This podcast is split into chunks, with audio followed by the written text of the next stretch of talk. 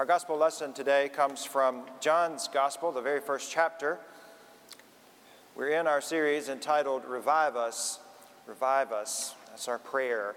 We're thinking of, of ways that that can happen in our personal lives and in our families, in our church, in our community, in our country. And I can't help but think at the outset of, of reading this text here in just a moment and at the outset of this message that we need to remind one another that the best way to change the world is one life at a time, is one relationship at a time.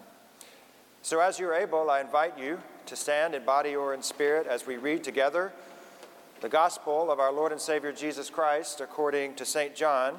Listen for the word of the Lord.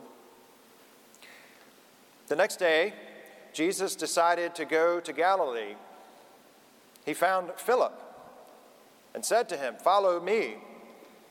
Now, Philip was from Bethsaida, the city of Andrew and Peter. Philip found Nathanael.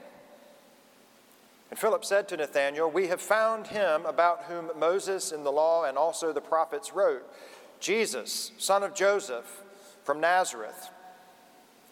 Nathanael said, Can anything good come out of Nazareth? Philip said, Well, come and see. When Jesus saw Nathanael coming toward him, he said, Here is truly an Israelite in whom there is no deceit. Nathanael said, How did you get to know me? Jesus said, I saw you under the fig tree before Philip ever even called you.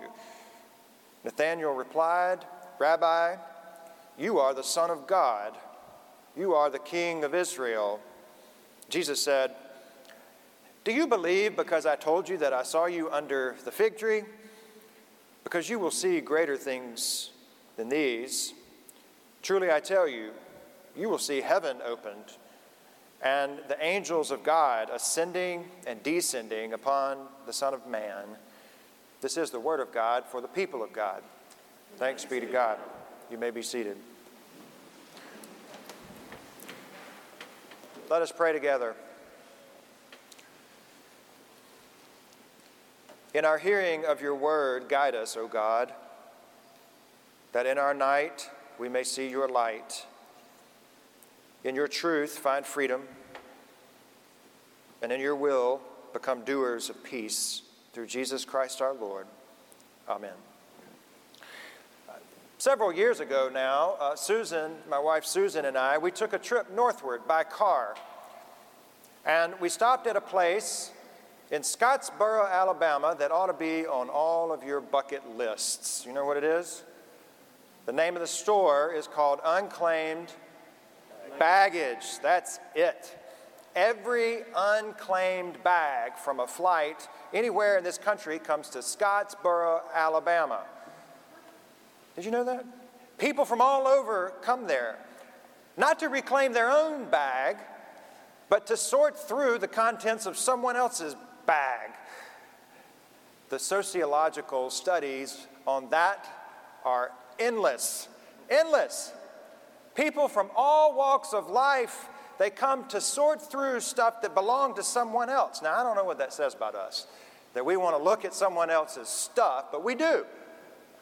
We can learn a lot about the kind of things, the content that accompanies people in their travels. We can learn a lot about ourselves based on what aisle we're walking up and down in that unclaimed baggage store. For example, how many of you am I going to find on the hairbrush aisle, right? Uh huh. The socks and the undergarments department, that's a big no for me, sorry. And I have noticed, they have an online store now. I've noticed that online there's some interesting items. There is an employee fingerprint machine. I hope they swiped it before somebody lost it or before they sold it put it up there. The little husband and wife figurines that you see on Christmas cakes, I mean on wedding cakes, you can buy someone else's memory right there at the unclaimed baggage store. The oddest thing to me is a two pack of chicken diapers. Can someone tell me what chicken diapers are? I have no idea what chicken diapers are, but you can buy them. They belong to someone else at the unclaimed baggage store. Well, 0.003% of bags actually end up truly orphaned. So for 50 years, uh, this family, this company has been in Scottsboro, Alabama, and they take bags to resell, to repurpose, and to recycle the contents. And I discovered something else on their website that I think is quite inspiring. They have a drop down tab in the little three bar menu item, drop down, and you find a heading that says Reclaimed for Good. Reclaimed for Good. They have a Reclaimed for Good program so that for every item sold, either in store or online, there's another item that's donated to charity. So people who need stethoscopes on the front lines of various countries have those items donated. Or people who need a wheelchair and their insurance company won't cover it or they can't find one, they can get a wheelchair. Uh, hundreds and hundreds of people, thousands, have sight now because glasses have been no, uh, donated through the Reclaimed for Good program. Well, you know that language started turning my wheels, right? I think an unclaimed baggage store sounds like the model church, really. Because if you don't hear anything else that, that I say today, what, what we all need to know here is that we are claimed by God, we are reclaimed by Christ, and through the power of the Holy Spirit, we're repurposed for good. That is, to do good in this world. Honestly, we've been an unclaimed baggage store. The church has been in the unclaimed baggage store. We've been the lost and found department for 2,000 years. Amen?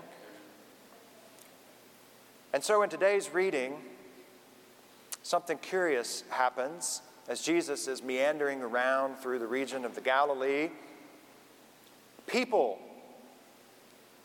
lives, and their stories begin to be claimed and reclaimed for good.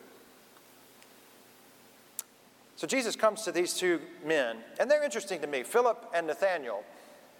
I like them. Philip is a Greek name, and, and he lives in Galilee, in this region over in Israel, Palestine at that time. And so I think a Greek name in the region where he lived, being from where Peter and Andrew were, I think it says a lot about his blended family situation. Or maybe it says something about the nature, the scope of Christ's mission that is forthcoming to those who would be daring enough to say, Follow me. Because you see, Nathaniel, it's a very Jewish name. It means God has given. And then you have Philip, the Greek.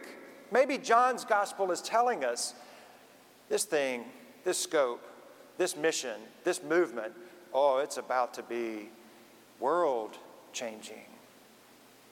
World changing. Personally, I think Jesus was beginning and being strategic about diversifying his portfolio, the kinds of disciples he wanted around him. He had all kinds of voices around him tax collectors and fishermen. Judas, you know, he, he was the CFO of the group. These folks would spend the next three years with Jesus and be a part of his circle of trust. So maybe what's happening in Philip and Nathaniel is we're starting to see the scope of this mission that Jesus is willing to come into the world and change one life at a time, whether you're inside the box or outside the box. There's something there to be said. Philip is interesting. He immediately knows Jesus. And he can't wait to tell someone else. He becomes an evangelist in that way, a messenger, if you will. And he goes, he's found by Christ, and his response is, I'm all in. Who can I tell? So he goes and he finds his friend Nathaniel. This is the one. We found him. Well, he found you first, Philip. This is the one about whom Moses, the prophets, Torah, our Hebrew Bible. This is Him. We're sure of it. Sometimes we're like Philip. When we have this experience with Christ or someone makes a claim about Christ, we're all in immediately. We begin feasting on that good news. But sometimes we're like Nathaniel, right?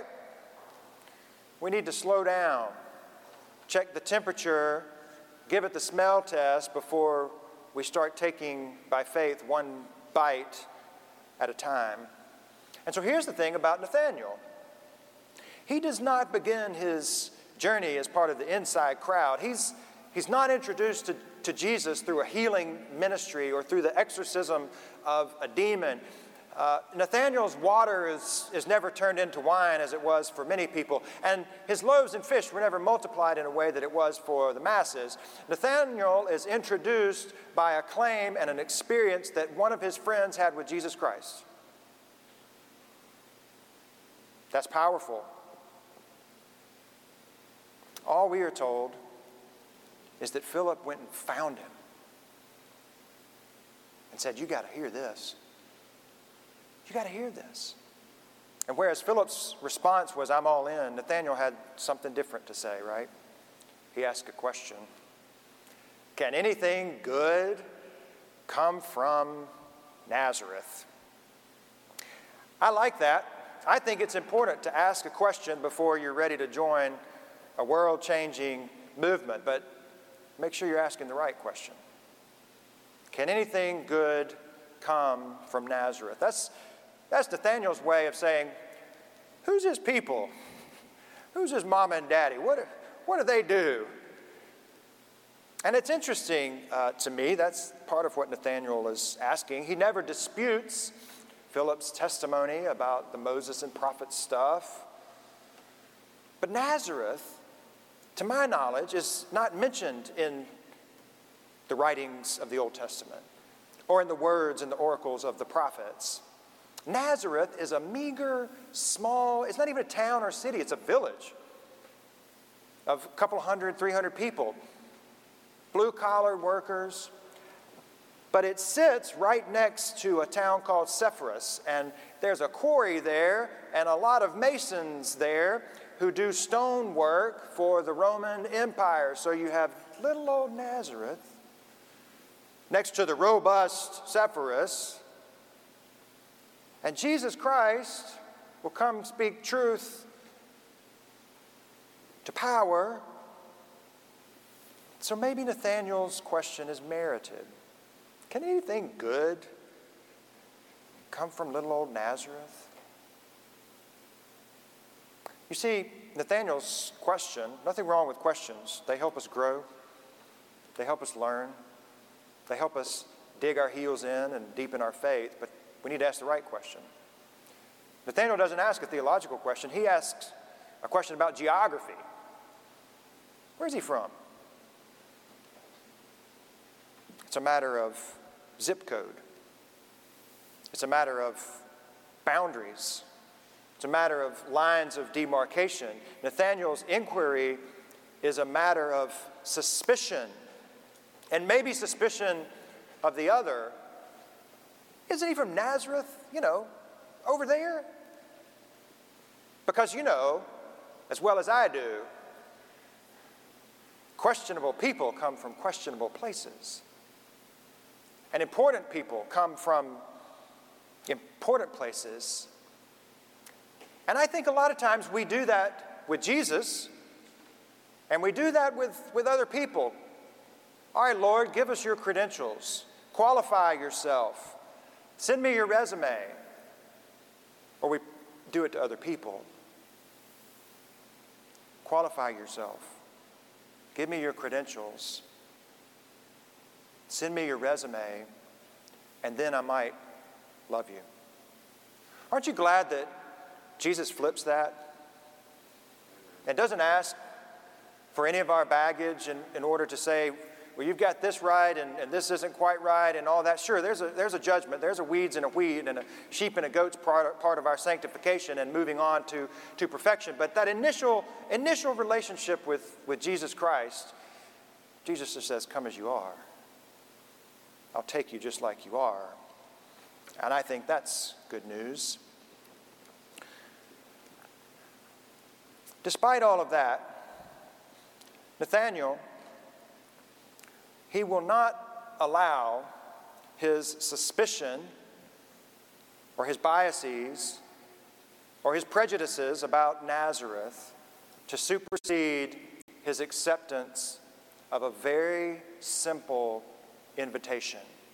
So, if we want to think about how revival happens, the Genesis moment of revival for our lives and for our families and with our friends and within our church and with our community and certainly within our, our country during these most difficult times, maybe it's to reclaim the good news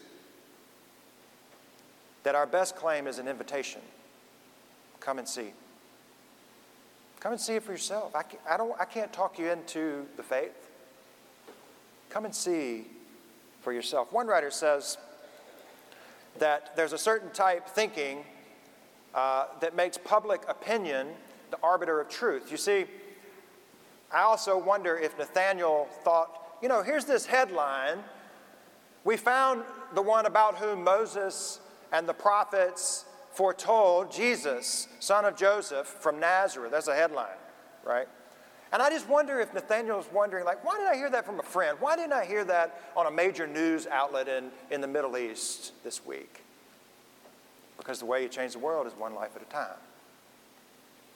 So, if the general public and all the news outlets are not talking up the Jesus story, we get suspicious. Because we are part of, we buy into the bandwagon mentality. If that group believes it, it must be true. Or if that outlet reports it, it must be true. We can take it to the bank. And the approach on hearing, uh, to hearing such a claim as, as, this, the fear that I have of, of just being all in with something without asking questions, is that we neglect personal interpretation or we miss an opportunity for authentic experiences. Despite all that, Nathaniel takes a step forward to come and see. There's no debate. Philip, Nathaniel, they don't, they don't get caught up in the vortex of what ifs. What if, what if he isn't who he says he is? What if someone sees us following him? What if we had bad information? What if this is uh, fake news? What happens is, at the end of the day, Nathaniel has heard a claim, he's got to decide if he wants to get to a place to make that same claim. In all of my years working with confirmands, and the hundreds and hundreds and hundreds of students that come through this church and other churches, I, I've only had one student tell me, I don't want to be confirmed. I'm not ready. Because my questions are more than my answers. I, have far more questions than I do answers. And we talked through that, this student and I, a long time, for several weeks. And I said, Well, list them out. Let's talk, let's talk through them because questions are, are great. We can get through it. He said, I can't make sense of Jesus up here. I said, That's okay. I can't either all the time. But what I can assure you, what I told this student is, Sometimes we need to engage Jesus not intellectually, but experientially. Sometimes we need to see Jesus, the body of Christ at work in the world. They're not mutually exclusive, we need both. Sometimes I need to remind myself, I can't talk myself into believing Jesus. I just got to know that I'm being invited to come and see.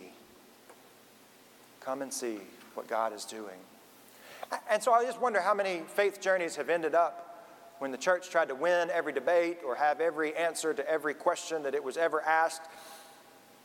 If, if our role in experiencing revival and sharing revival in our church and community, if, that, if we're serious about that, then we have to help questions become confessions. Our questions need to lead to a confession. Because to hear one's question means we're willing to give space to the question that that person is, is asking. We're willing to listen and we're willing to share. The church must be a place where the baggage of guilt and shame and bias and prejudice and fear are checked at the door because Jesus is the baggage claim area. Willing to take it all and say, that's, that's too heavy. Lay that down. Lay that down. Lay it down. Good news is that when Philip takes Nathanael to Jesus, something extraordinary happens. before they have any kind of exchange or conversation. Jesus says, I know you. I saw you under the fig tree. How do you know me? You've never met me. Flips it, right? Brothers and sisters, if you want to know how revival can happen, it begins with each of us naming and claiming that we are known by God whether we realize it or not and that we are loved by God, that there is absolutely not one thing in this world that any of us can do to make God love us any less. There's not one thing we can do in this world to make God love us more fully and wholly and perfectly that we are already loved. You are claimed by God. You are reclaimed by Jesus Christ. And you are repurposed by the Holy Spirit to do good in this world. Jesus, he sees Nathanael as a, a seeker. He sees Nathanael as, as one with some unclaimed baggage, not as a, a skeptic. Maybe Jesus sees Nathanael as someone who needs to check some baggage. But he has enough courage. And, and one thing I love is that Nathanael makes a more definitive claim than his friend Philip did. Philip said, Moses, prophets, we got it. After Nathanael's experience with Jesus Christ, he says, You are the Son of God. You are the King. That's bold. I, I discovered something this week. Every now and then, um, the staff allows me to play with the toys and the technology around here. Not often, but every now and then. So this past week, uh, I was rummaging around through the database, uh, and, and that's kind of a scary thing, our, our church database and the preacher and all that kind of stuff. But I get lost in there. It'll take me five hours to do what Lillian can do in, in five minutes. But we were looking through this, and, and I noticed something about every single person's contact card who has a connection point with this church, whether you're a member, whether you visited, whether you've given, not given, whatever it is. If you've ever connected with this church in any way, you have a contact card. And there's three words at the bottom of every person's contact card that I love added, modified, verified. Now, who knew a church database could be its own three point sermon and lead to revival? But there it is. You've been added, you're claimed. You've been modified, you're reclaimed. And you've been verified because the Holy Spirit sees talents and gifts in you that can go change the world. That's who we are. We're part of a world changing movement. And I pray that one of our goals this year is, is to help people keep sorting out their baggage and know that the church is a place where we all come as we are. That sometimes we're saints, sometimes we're sinners, but we come to see the work that Jesus Christ is doing in this world. It begins with an invitation. It begins by saying, Let me tell you about the one I've found. Let me tell you about the one who has, who has found me and come and see because he's added me, he's modified me, He's verified me. He's claimed me. He's reclaimed me. And He's repurposed me for kingdom work. That's the good news, friends. If we'll all come, come and see. As we celebrate the life of, of Dr. King this weekend, I, I have a discipline, an annual discipline. I have weekly disciplines and monthly disciplines, but part of my annual discipline is to read some of Dr. King's work, particularly his letter to ministers from a Birmingham jail, and it is pointed. But he reminds clergy in that letter that no longer is the church supposed to be the taillights in the community running from challenges, but that we're supposed to do a U turn and be the headlights, helping shed light on the dark places within our community and helping the community find direction and purpose. Dr. King inspired people to dream and he once wrote, No person has the right to rain on your dreams. No person has the right to rain on your dreams. So I've been wondering about dreams. And I've been thinking about the most important dream that we can all dream together, and that is that this year, whomever is in our sphere of influence will know that they are loved by Jesus Christ, that they are claimed and reclaimed and repurposed for ministry in the world. I think Dr. King would say that there's no situation or pandemic or national challenges or any kind of divisiveness that should rain on the dreams of the church. So, my dreams for us this year are that we all will work harder at building one another up instead of tearing one another down because it's time. I dream that we will take the command of Jesus Christ seriously to end hunger and to combat poverty and to visit the lonely and to clothe the naked because it's time. I dream the same dream as Dr. King, where we'll start looking at the contents inside the box of one's heart and judge character and not the exterior color of one's skin. I dream of the day where there are no more labels, where the only label that we attach to ourselves and to others is that you are a child loved by God unconditionally. We are the capital of dreams where questions become confessions. Dr. King said, if you cannot do great things, do small things in a great way.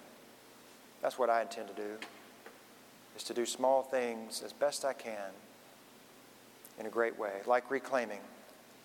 That you're claimed by God, you're reclaimed by Jesus Christ, and you're repurposed for good by the Holy Spirit. All honor and glory is yours, Almighty God, now and forever. Amen.